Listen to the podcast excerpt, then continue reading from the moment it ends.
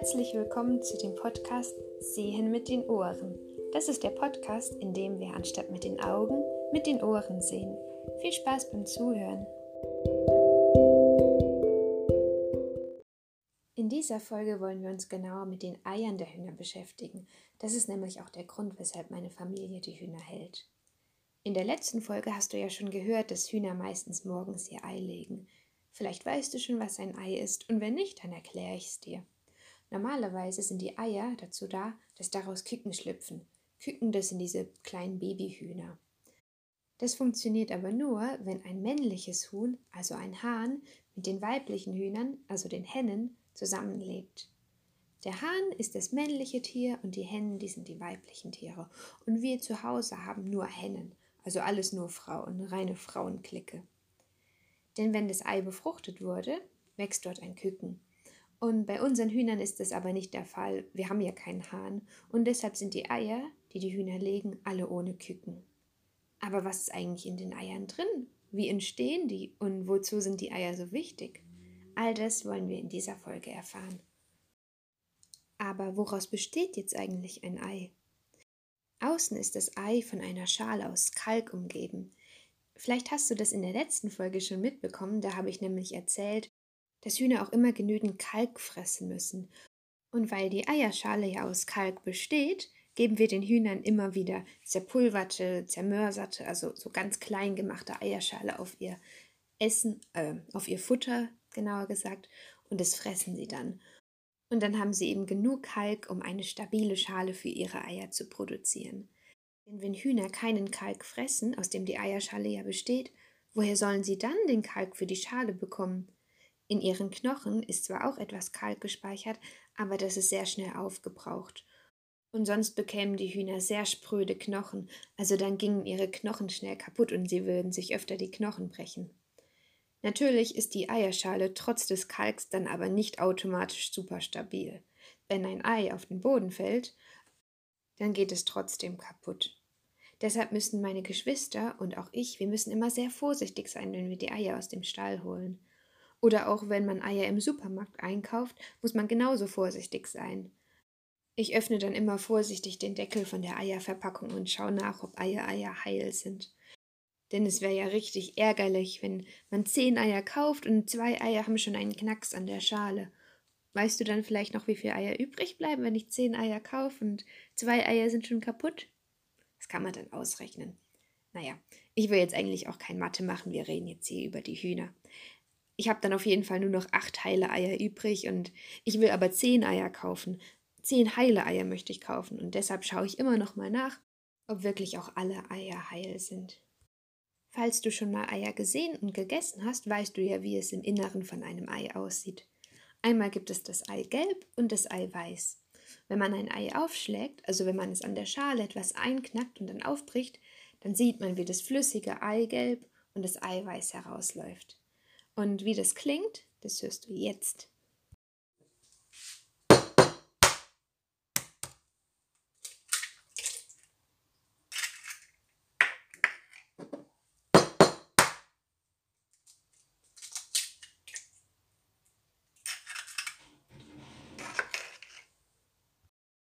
Das Eigelb nennt man auch Eidotter und das Eiweiß nennt man auch Eiklar. Denn dieses Eiklar das ist ziemlich durchsichtig und flüssig, so ein bisschen wie Schleim. Und weil es eben so transparent ist, also durchsichtig ist, dass man da richtig klar durchgucken kann, nennt man das Eiweiß eben auch Eiklar. Aber erst wenn man es gart, also wenn man es kocht oder brät, dann wird das Eiklar auch wirklich weiß. Dann passt eigentlich erst der Begriff Eiweiß. Roh sollte man Eier nämlich lieber nicht essen. Man kann nämlich sonst krank werden. Es gibt natürlich auch Gerichte, also zum Beispiel Mousse au Chocolat, das ist so eine französische Schokoladencreme. Da braucht man rohes Ei für.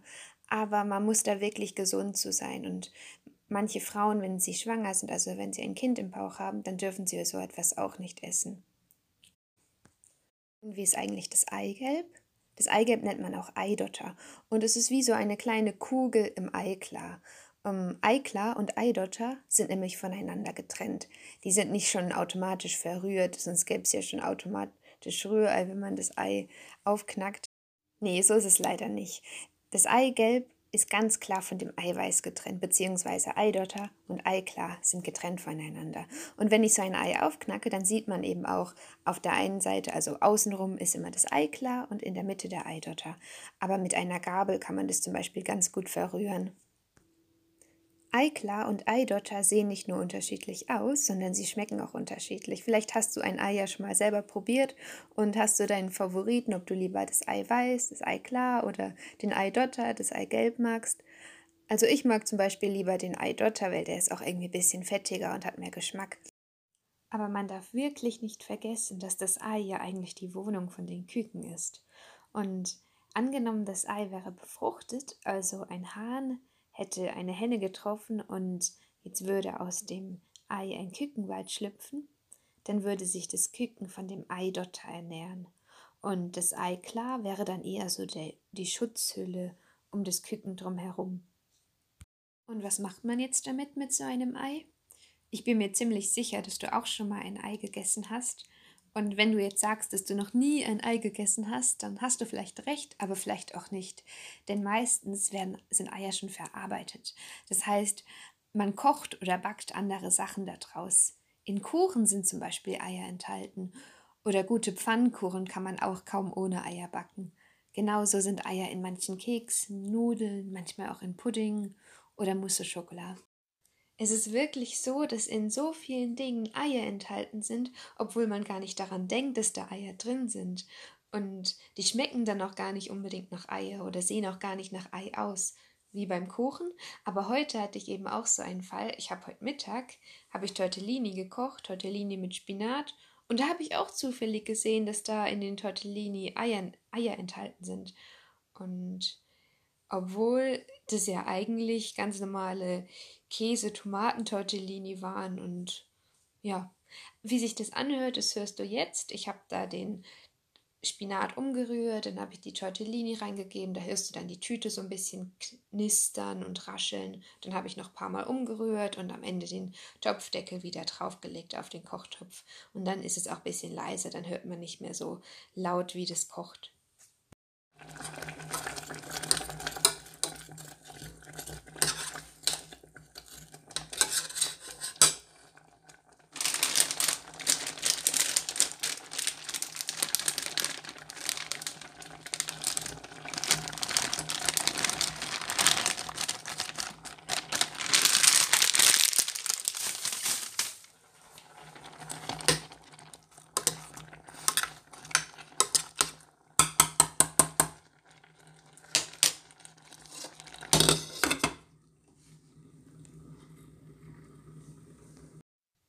Ah, und was ich auch noch vergessen hatte zu sagen, das, was dazwischendurch raschelt, das ist nicht irgendwie ein Fehler vom Mikrofon, weil das klingt ja echt ein bisschen komisch. Das ist einfach nur die Mülltüte, in die ich die leere Packung von der Tortellini reingeschmissen habe. Deshalb also nicht wundern. Und zwischendurch das Klopfen, das war, als ich den Löffel am Topfrand abgeklopft habe, damit nicht so viel Spinat irgendwie auf der Arbeitsfläche liegt. Du siehst also, Eier sind richtig vielfältig. Man kann Eier für süße Sachen verwenden, für pikante Sachen, also für salzige Sachen, für knuspriges, für weiches. Ich fände es schon schwer, ohne Eier zu leben. Und ein Kuchen, bei dem man die Eier weglässt, der wird oft nicht so locker, meistens so gummihaft. Es gibt allerdings auch Menschen, die essen keine Eier. Entweder weil es ihnen sonst schlecht geht, weil sie Bauchweh bekommen, das kann sein, weil sie eine Allergie haben oder weil ihnen die Hühner leid tun, von denen die Eier kommen. Denn es gibt viele, viele, viele Hühner, die leben sehr, sehr eng an Stellen und haben kaum Platz und denen geht es echt schlecht. Da sind unsere Hühner Helly, Brownie und Kragi nämlich eine wirkliche Ausnahme. Den allermeisten Hühnern, wo du die Eier aus dem Supermarkt bekommst, die leben eben nicht so in Freiheit, sondern wirklich eng und eingesperrt den ganzen Tag im Stall. Wie solche Hühner leben, also man nennt es konventionelle Hühnerhaltung, wie die ist, das schauen wir uns auch in einer der nächsten Folgen mal an. Und außerdem wollen wir uns in einer der nächsten Folgen anschauen, was genau man denn mit Eiern machen kann. Da wollen wir dann etwas zubereiten, zum Beispiel Kuchen oder Pudding mit Eiern oder Mousse au Chocolat. Also wir wollen wirklich viel backen, da bekommst du dann auch Rezepte dazu. All das kommt noch in den nächsten Folgen. Jetzt geht's aber erstmal weiter mit zwei anderen Sachen.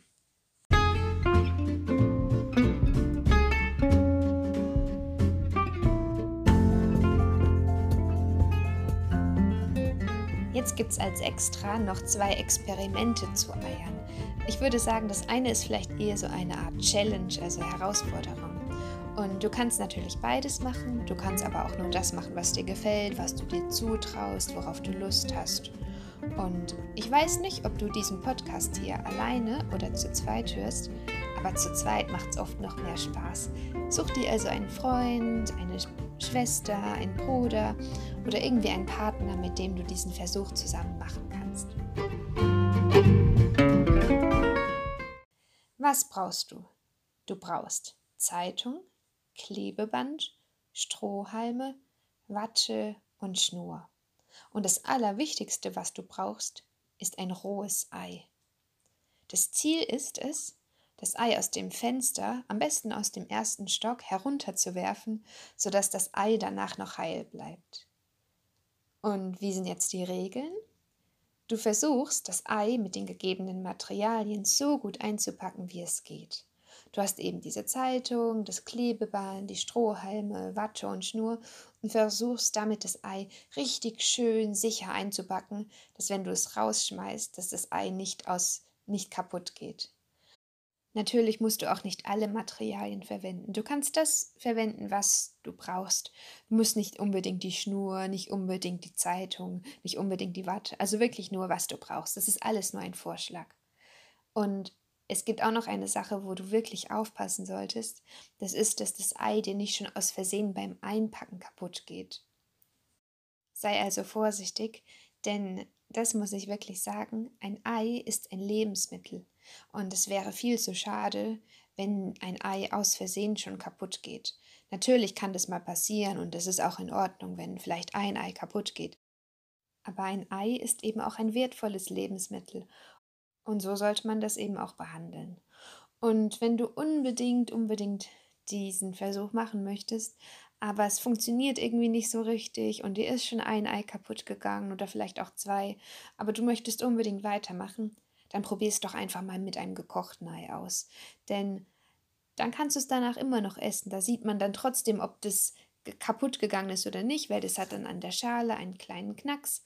Aber ist nicht schlimm, weil es läuft nichts raus, denn ein gekochtes Ei ist fest im Inneren. Und das kannst du dann auch noch essen, wenn es kaputt gegangen ist. Und wenn du Lust hast, dann kannst du ja sogar mit deinem Partner ein bisschen um die Wette spielen, dass ihr beide jeder ein Ei einpackt, du, du eins und dein Freund oder dein Partner eins. Und dann schmeißt ihr jeweils euer eigenes Ei aus dem Fenster. Und dann kontrolliert ihr eben, welches Ei ist heiler geblieben oder ob beide Eier wirklich heil, also komplett heil geblieben sind. Das kann man natürlich auch ausprobieren, nicht nur aus dem ersten Stock, vielleicht auch aus dem zweiten Stock, vielleicht auch auf Gras werfen, also auf die Wiese schmeißen oder vielleicht auf den Steinboden. Da kannst du eben ausprobieren, worauf du Lust hast. Aber eben nicht zu viele Eier verschwenden. Wenn das alles für dich ein bisschen zu wild ist und auch ein bisschen zu viel Arbeit ist, das auch alles einzupacken und weil man da auch so viel mit den Händen machen muss, dann gibt es noch ein anderes Experiment, das ist ein bisschen ruhiger. Und das ist wirklich auch ziemlich witzig, wie ich finde. Und zwar heißt dieses Experiment Gummiei. Da kann man sich schon ein bisschen was drunter vorstellen. Ein Ei, das sich so anfühlt wie ein Gummiball, so, wo man die, wo man richtig reindrücken kann mit den Fingern, was nachgibt, was vielleicht auch hochhüpft. Hm, ob das der Fall ist, das siehst du dann, aber auf jeden Fall so ein richtig weiches, elastisches Ei. Was brauchst du dazu? Du brauchst ein Glas mit Deckel, also ein Schraubglas, Essig, ein rohes Ei und etwas Geduld. Wie führt man das jetzt durch? Du nimmst das rohe Ei und legst es in ein Schraubglas. Und in dieses Glas gießt du dann so viel Essig, bis das Ei ganz bedeckt ist. Das Ei soll also richtig in dem Essig schwimmen. Bestimmt hat deine Mutter Essig, dein Vater Essig, deine Betreuer Essig. Frag einfach mal nach. Man kann das auch im Supermarkt kaufen. Das ist wirklich nicht teuer. Oft braucht man Essig auch für Salatsoßen oder so. Ihr habt bestimmt welchen da. Dann schraubst du den Deckel wieder auf das Glas und stellst das Glas an einen sicheren Platz. Und jetzt heißt es warten, ungefähr einen Tag lang. Was kann man dann beobachten? Am Anfang bilden sich viele kleine Bläschen an dem Ei.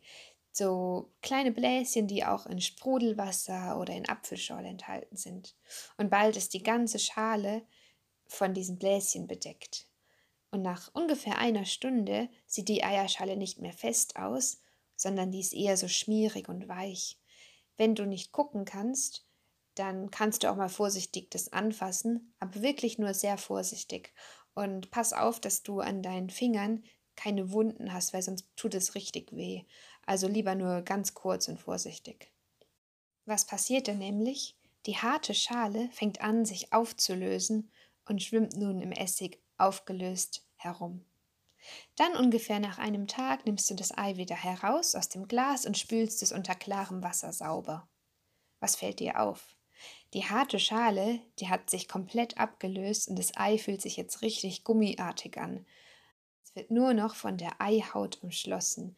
Diese Eihaut liegt direkt unter der Schale und wenn man ein Ei so isst, dann merkt man auch, dass da unter der Schale so eine Art Haut ist, die diese Eierschale zusammenhält.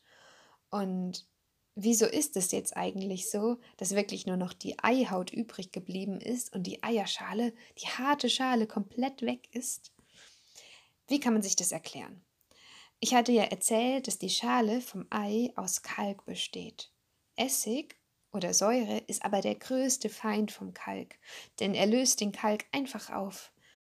Und dabei entstehen eben auch diese kleinen Gasbläschen, die sich am Anfang überall um das Ei herum gebildet haben. Solche Bläschen gibt es ja, wie ich schon gesagt hatte, auch in Apfelschorle oder Sprudelwasser. Und weil sich die Kalkschale auflöst, bleibt ja eben nur noch die elastische Eihaut übrig, die nicht aufgelöst wurde. Du kannst das Ei dann wirklich mal anfassen und ein bisschen so eindrücken. Da passiert dann nichts. Du sollst natürlich nicht übertreiben, sonst geht das Ei schon kaputt. Aber du merkst wirklich, dass diese Eierhaut richtig elastisch ist. Das ist dann wie so ein Gummiei, wie so ein Gummiball, wie so ein Luftballon auch ein bisschen. Und wenn du magst, kannst du das Ei danach auch noch essen. Schau, dass das Ei wirklich, wirklich gut sauber gespült ist. Und wenn du es dann kochst, könnte es sein, dass es noch ein bisschen nach Essig schmeckt. So, das waren jetzt die beiden Experimente und vielleicht hast du ja Lust, das ein oder andere mal auszuprobieren. Ich würde es dir auf jeden Fall empfehlen und wenn du noch nicht irgendwie alles verstanden hast, dann kannst du ja noch einfach ein bisschen vor, äh, zurückspulen und das dann nochmal anhören, dann weißt du nochmal genau, welche Materialien du dafür brauchst und wie nochmal die einzelnen Schritte waren. Genau. So, das waren jetzt die beiden Experimente und vielleicht hast du ja Lust, das würde mich zumindest freuen, wenn du das ein oder andere mal ausprobierst. Und wie du gesehen hast, sind Eier also richtig vielfältig. Man kann echt einiges damit kochen oder backen. Was genau, das erfährst du dann ja auch in der nächsten oder in einer der nächsten Folgen, wo wir dann wirklich nochmal konkret was backen oder kochen oder braten mit den Eiern. Und bis dahin wünsche ich dir auf jeden Fall einen schönen Tag. Und tschüss bis zur nächsten Folge. Jetzt sind wir schon eigentlich ziemlich am Ende von der Folge über die Eier, aber ich habe noch ein kleines Gedicht zum Abschluss. Und das ist natürlich ein Quatschgedicht, also nicht wundern, das gibt's nicht in echt. Das Gedicht ist von Susanne Stöcklin-Meyer und es geht so. Ein Huhn, das fraß, man glaubt es kaum, ein Blatt von einem Gummibaum. Dann lief es in den Hühnerstall und legte einen Gummiball. Dieses Gedicht von dem Huhn mit dem Gummiball, das hat sogar eine Melodie und man kann dazu auch singen. Und wie die Melodie klingt, das hörst du noch als nächstes. Ich selbst möchte da jetzt noch nicht so gerne zu singen, aber vielleicht kannst du es ja ausprobieren. Viel Spaß!